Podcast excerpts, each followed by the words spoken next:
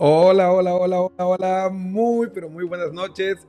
Sean todos bienvenidos a una emisión más del Café Positivo. Y pues, para nosotros es un verdadero placer poder estar aquí con ustedes en un espacio más para desarrollar y crecer juntos en este maravilloso universo de las emociones, de las neurociencias y qué nos pueden decir al respecto de las situaciones que vivimos en el día a día, ¿no? Dándole ese sentido y esa explicación que a veces nos resulta esquivo y nos confunde y nos hace tomar decisiones eh, equivocadas o desatinadas, sencillamente por no entender lo que es una palabra o el concepto, lo que implica algo como la idealización romántica en el amor. ¿Es realmente el enemigo? ¿Estamos libres de idealización o todos idealizamos? Son temas y aspectos que vamos a tocar para entender cómo nosotros podemos trabajar y hacernos responsables de ir tomando control de muchas de estas realidades emocionales que experimentamos y sin lugar a dudas el amor es uno de los aspectos fundamentales, ejes de- del desarrollo del ser humano, ¿no? Amar, como indica la psicología gestalt, es el eslabón más elevado en la evolución del ser humano. O sea, evolucionamos para amar porque amar pues cumple todas esas características y necesidades evolutivas que necesitamos nosotros pues para eh, prosperar en el mundo. Entonces, mis queridos amigos, ¿qué entienden cada uno de ustedes cuando hablamos de idealización? Este tema lo he trabajado mucho porque me han preguntado muchísimo y he visto un montón de historias como la siguiente. Cristian, mira, estoy en una relación eh, de cinco meses y estamos teniendo eh, muchos problemas, pero yo no estoy dispuesto a terminar con esa relación porque le amo. Eh, Definitivamente es el amor de mi vida. Esa mujer es perfecta o ese hombre es perfecto para mí.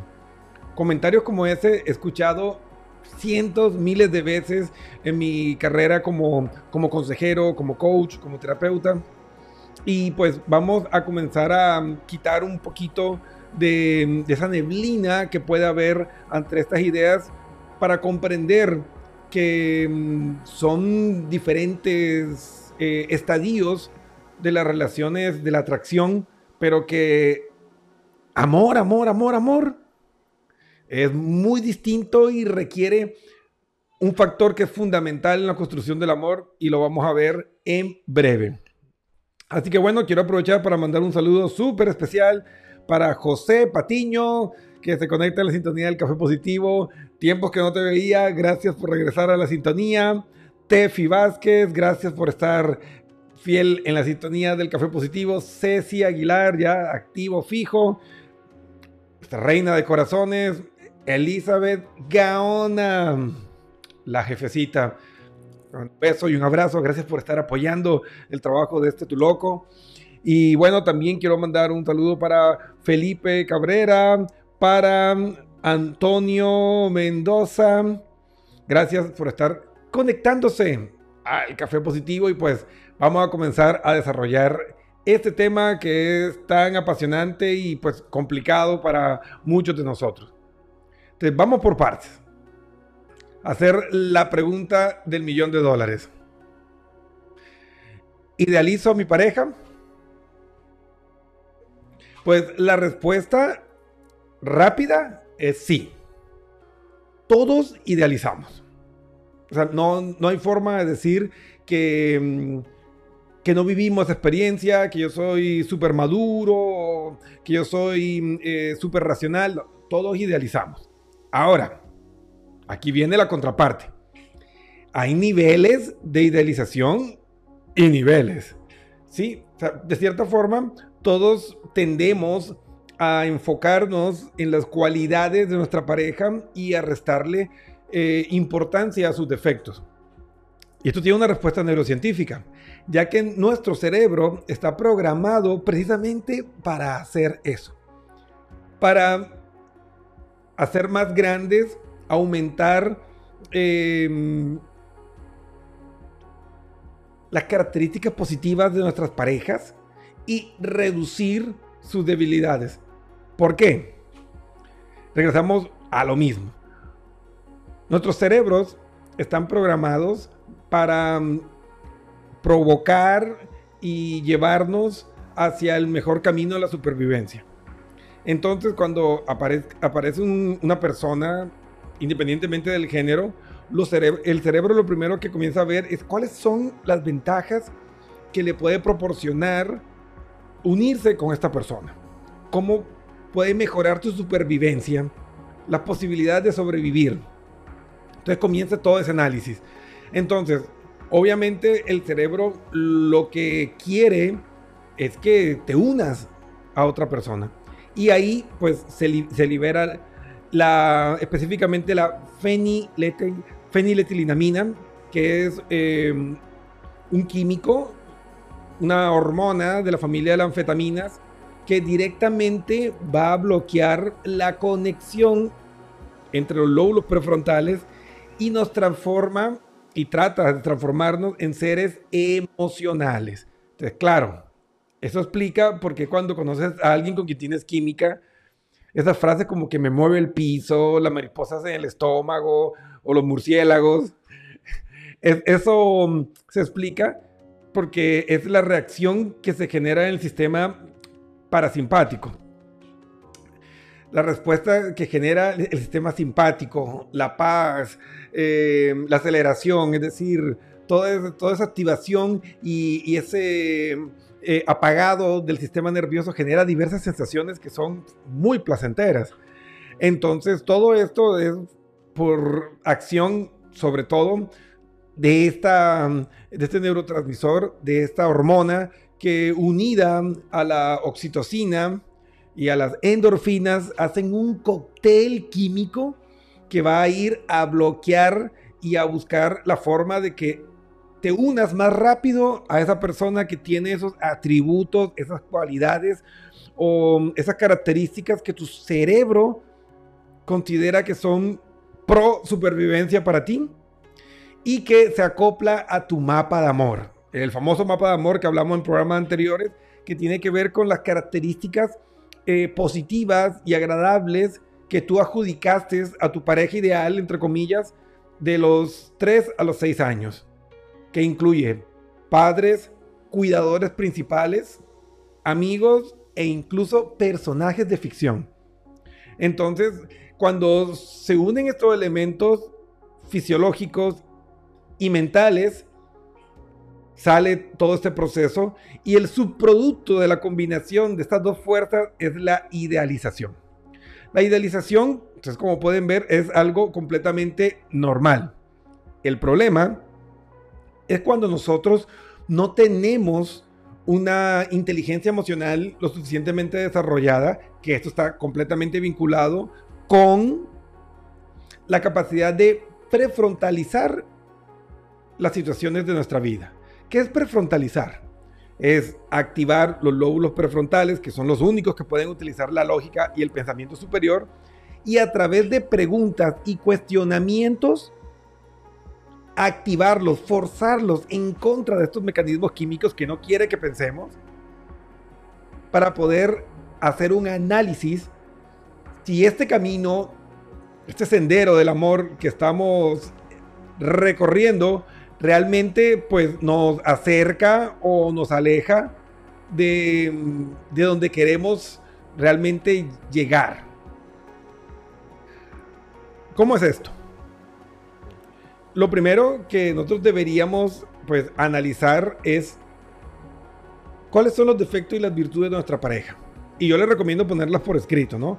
Porque el cerebro es tramposo y engañoso y nos suele marear y hacer que se nos olviden las cosas que necesita que olvidemos, sencillamente para que seamos presos de, esta euforia química y pues terminar enredados más de la cuenta. Entonces sacar una lista de ventajas y desventajas de estar con esa persona, sus defectos y sus virtudes y sobre todo la parte más importante es que tú tengas una lista, preferiblemente previa, pero si ya los que están escuchando este programa ya están embarcados eh, en este mm, viaje turbulento de las relaciones de pareja, pues hacer una lista de lo que tú necesitas de una pareja y ponerlo por escrito.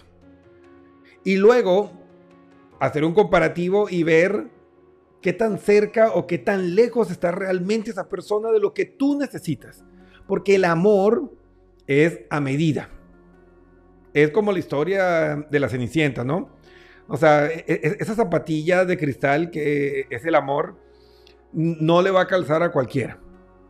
Y nosotros sufrimos cuando idealizamos la fantasía de que el zapato mágicamente va a crecer, que el zapato se va a estirar y mi zapato va a, calzar. O que, no sé, el pie se va a reducir y pues va a funcionar y vamos a poder llevarlo. O podemos llegar incluso eh, a vivir la metáfora real que vivieron las, las hermanastras de Cenicienta, ¿no? De cortarse trozos del pie para que pudiera entrar en la zapatilla. Entonces muchas veces comenzamos a cortar, a mutilar partes de nuestra personalidad para poder acoplarnos a esa persona. Y ese es un error tremendo, un error garrafal, porque el amor es a medida. O sea, te queda o no te queda. Y cualquier intento por intentar forzar una relación que no está a tu medida va a ser el sufrimiento. Entonces, si cuando tú sacas la lista encuentras que hay factores que tú no quieres en tu relación y son muchos, o conductas que tú odias, o que te generan mucho malestar psicológico o emocional, y esa persona los tiene, ecológicamente, pues podrías ir, hablar con la persona, comentarle y, ver qué dice. Si él puede eh, trabajar sobre estos aspectos de su personalidad, de su carácter, de su temperamento, y pues tratar de mm, contenerlos o pulirlos. Y si la persona no quiere o no puede, pues ahí también tenemos que armarnos de inteligencia y raciocinio para prefrontalizar y tomar la decisión de terminar una relación. Así sientas cariño, afecto y deseo.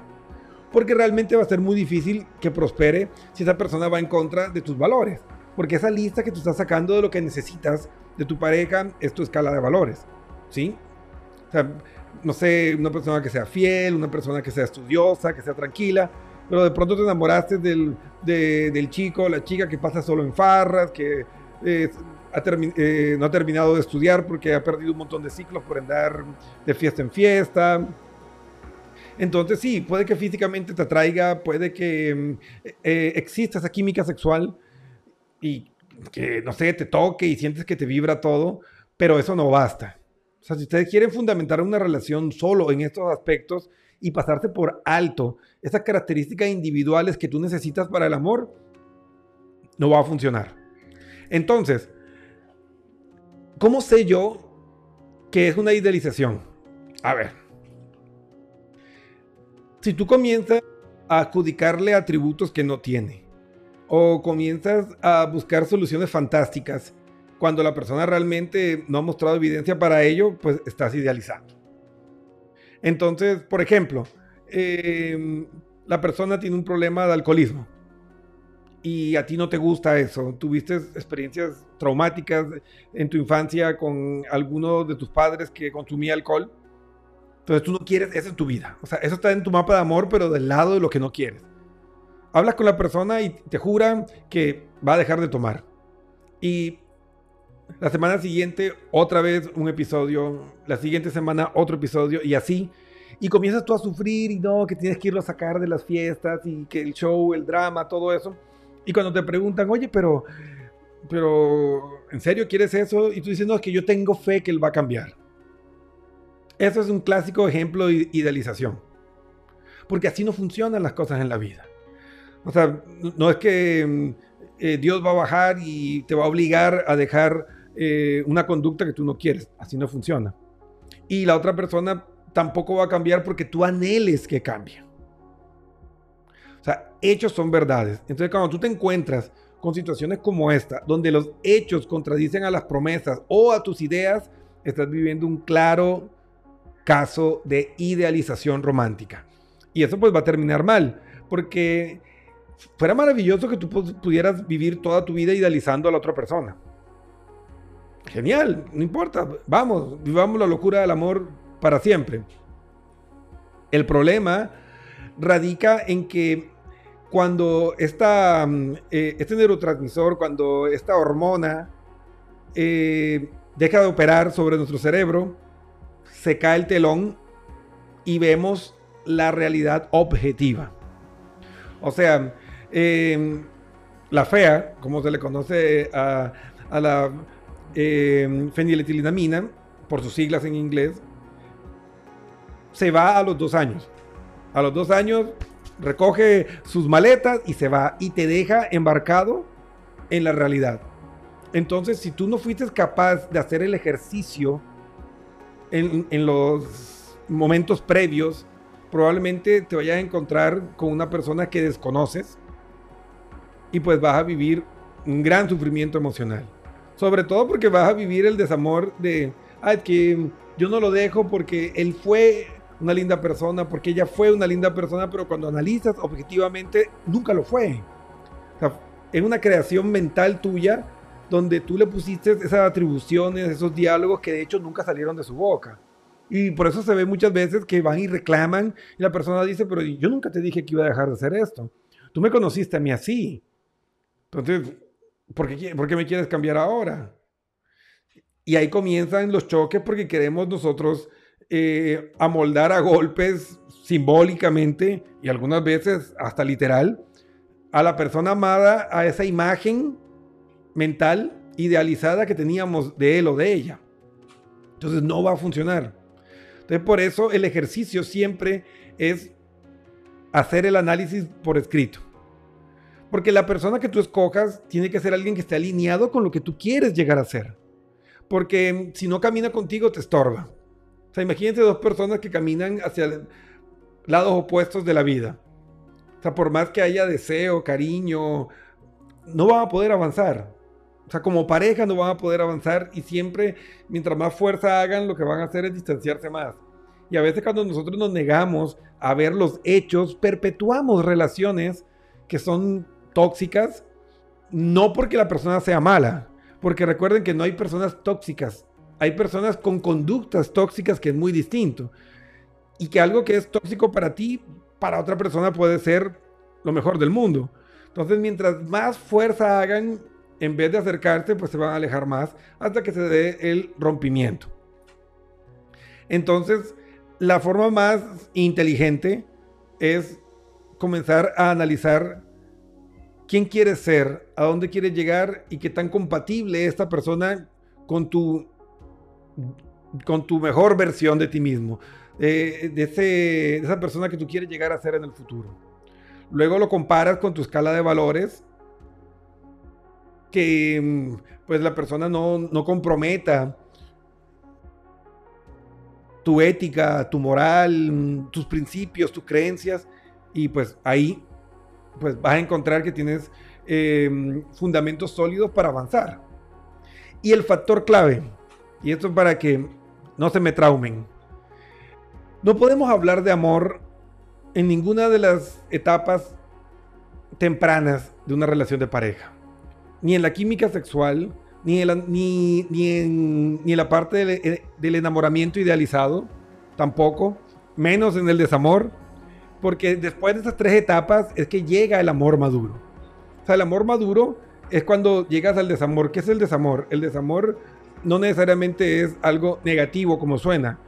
El desamor es cuando se acaba la fea y tú ves a, a- a la persona tal cual como es, con sus defectos y sus virtudes. Entonces, en ese punto tú tienes que evaluar y decir, a pesar de sus defectos, sus virtudes superan ampliamente esto, me hace muy feliz y pues los pequeños momentos de esas situaciones que me disgustan o, aspectos que no están bien todavía, pues palidecen frente a sus virtudes y a lo que eh, ofrece la relación. Entonces ahí ya deja de ser una idealización, ya deja de ser un- una realidad distorsionada a través de los procesos químicos naturales del cuerpo, sino ya es una relación que está fundamentada con la cognición. Recuerden esto y grábense esto, el amor no tiene que ver casi nada con la química y las sensaciones. El amor es lógico. El amor tiene que ver con las capacidades cognitivas superiores, porque el amor es una elección. Por eso es que cuando tú llegas a ese punto en el que tú eres consciente de los defectos de la persona y lo aceptas, puedes pasar al amor incondicional. ¿Qué es el amor incondicional? Que yo entiendo y acepto a la persona como es, entonces tú no tienes por qué tener broncas después. Porque cuando tú aceptas a alguien como es, pues ya no hay conflicto. Y siempre tienes que hacerte una pregunta. Si esta persona jamás cambiara este aspecto que no me gusta, ¿aún así podría ser feliz junto a él? ¿Aún así podría seguir amar, amándolo? Si la respuesta es no, pues ya sabes. Échele tijera a eso. Y si la respuesta es un sí, pues es luz verde y adelante. Avanza en la relación. Entonces, no existe el amor sin el filtro del tiempo. Podemos hablar de amor en relaciones de dos años para adelante. No quiere decir que no vivas situaciones muy bonitas y que no se den actos eh, desinteresados muy lindos en las otras etapas. No, no, no.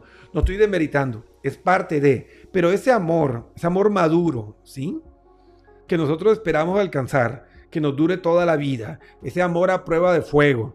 Ese amor que sea como los famosos votos que mm, escuchamos de niños, ¿no? En la salud y en la enfermedad, en la riqueza y en la pobreza, sobre todo en las adversidades.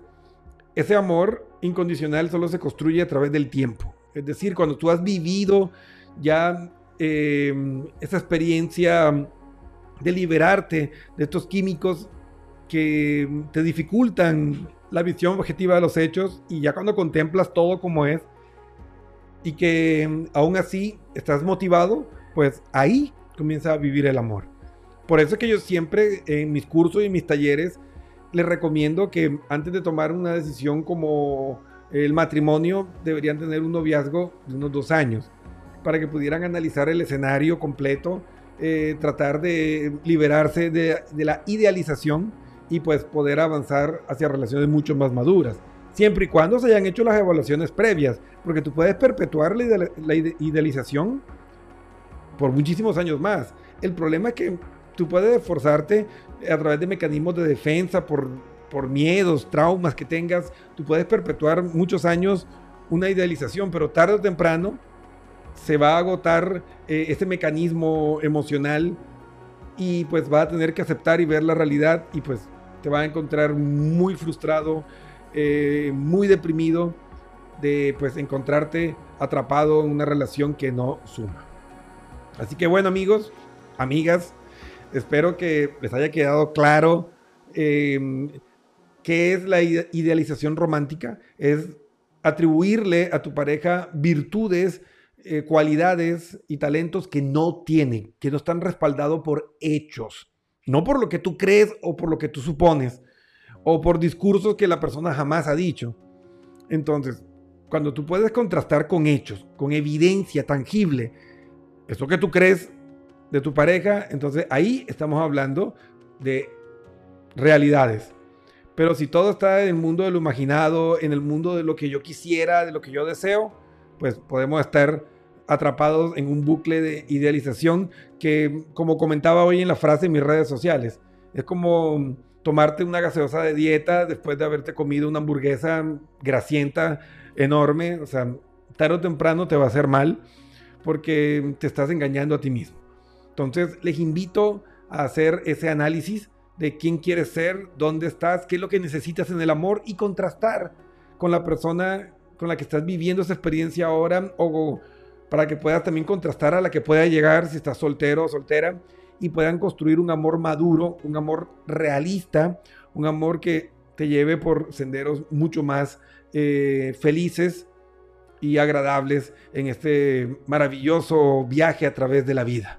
Entonces recuerden, todo lo que tú sientes al principio puede ser muy explosivo, puede ser muy alucinante, puede ser, eh, em- eh, nos puede embelezar en, las mareas del placer, pero eso no es amor. Puede ser química, puede ser deseo, puede ser cariño, muchas cosas. Pero el enamoramiento no es amor. El enamoramiento es más eh, e- ese impulso frenético de nuestro cerebro por unirte a alguien y conseguir eh, y promover la sexualidad. Pero realmente lo que buscamos, por lo menos desde nuestro cerebro racional, es poder construir relaciones que nos duren a través del tiempo, porque recuerden que somos seres gregarios e hipersociales, entonces necesitamos construir relaciones que mm, nos permitan también afianzarnos y asegurarnos socialmente dentro de nuestro sistema. Entonces, esos son los mecanismos que, eh, que están involucrados en el amor. Entonces, la idealización sí puede ser el enemigo del amor cuando mm, no le pones filtro, cuando no la cuestionas, cuando no utilizas la metacognición, es decir, hacer preguntas sobre lo que piensas y lo que crees y puedes utilizar un modelo asertivo basado en hechos y no en ideas o deseos para darte cuenta si estás pisando sobre caminos sólidos o estás armando como dijo el maestro Rafael Escalona en una de sus famosas canciones, no estás construyendo una casa en el aire. Así que bueno amigos, eh, espero que haya sido de utilidad toda la información que les dimos hoy. Eh, creo que fui pues bastante conciso y claro. Recuerda que mm, si te encuentras pues atrapado en una relación de pareja eh, en la que sientes que no avanzas, en la que comienzas a sentirte frustrado y no sabes qué hacer ni qué está pasando, pues escríbenos. Ahí está, pernetpnlcoach.com y pues coordina una cita y pues te ayudaremos con todo nuestro equipo multidisciplinario a encontrar la forma de construir mejores relaciones interpersonales, sean de pareja, sean profesionales, eh, a nivel corporativo, porque el mecanismo de las relaciones humanas es común para todos los sistemas que nosotros estamos experimentando. Entonces recuerda, el momento de mejorar tu vida es ahora. Y lo que inviertas hoy en aprender a gobernar tus emociones es la mejor inversión que vas a hacer en toda tu vida. Así que bueno, no se diga más, no saques excusas, trabaja en ser mejor cada día. Recuerda que el café positivo volverá este jueves a las 8 pm para seguir aprendiendo más sobre este tema de la idealización. Y el día jueves es preguntas y respuestas donde pueden traer sus casos específicos. Y pues muchas gracias por mirar nuestro programa, por escucharlo. No olviden seguirnos en nuestras redes sociales, YouTube, Twitter, Instagram. Y pues apoyar este espacio. Así que nos vemos el día jueves. Tengan una hermosa noche. Adiós.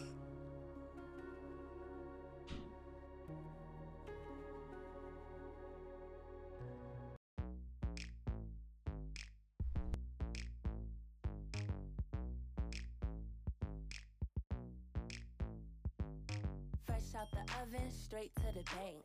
Hager smelling like bank. Seats, somebody died on them. Kitty looking like somebody cried on it. Ooh, what you looking at? Mmm, what you looking at? Body like cinnamon roll. Icing on the top, if you got it, let's go. Pills, berry, pills, berry,